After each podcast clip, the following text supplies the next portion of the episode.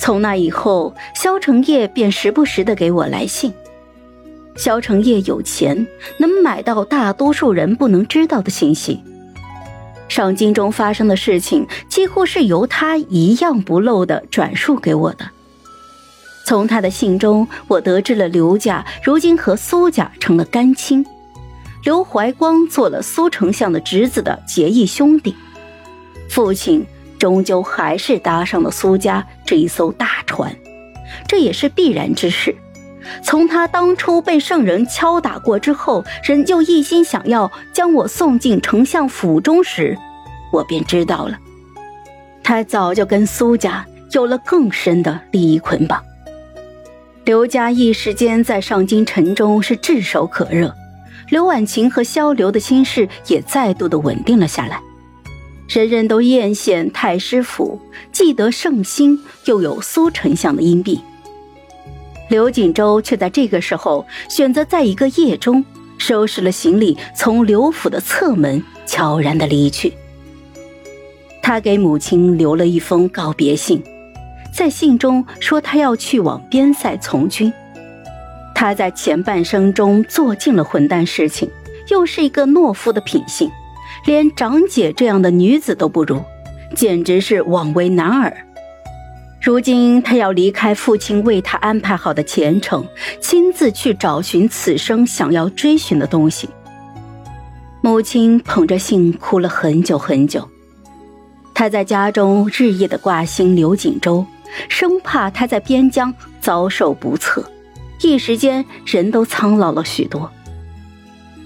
而刘怀光正是得意的时候，他在苏丞相的身边办事，被周围人吹捧的不知天高地厚。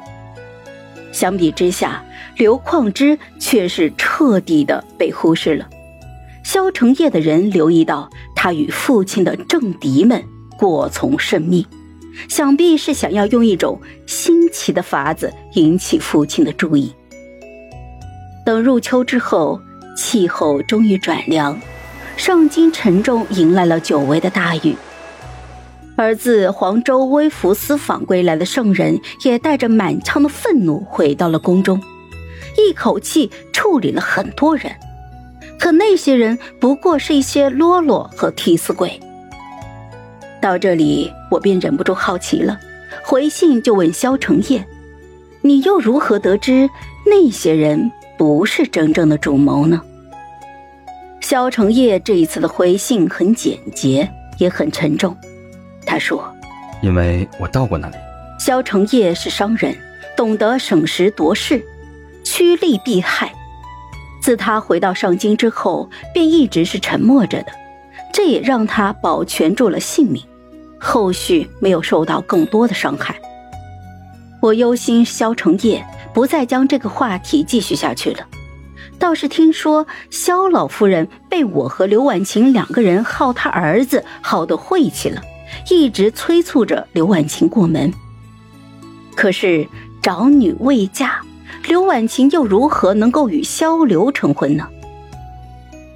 或许是得了娘娘的许诺。萧承业在信中大胆了起来，也是他第一次直白的同我说着情话。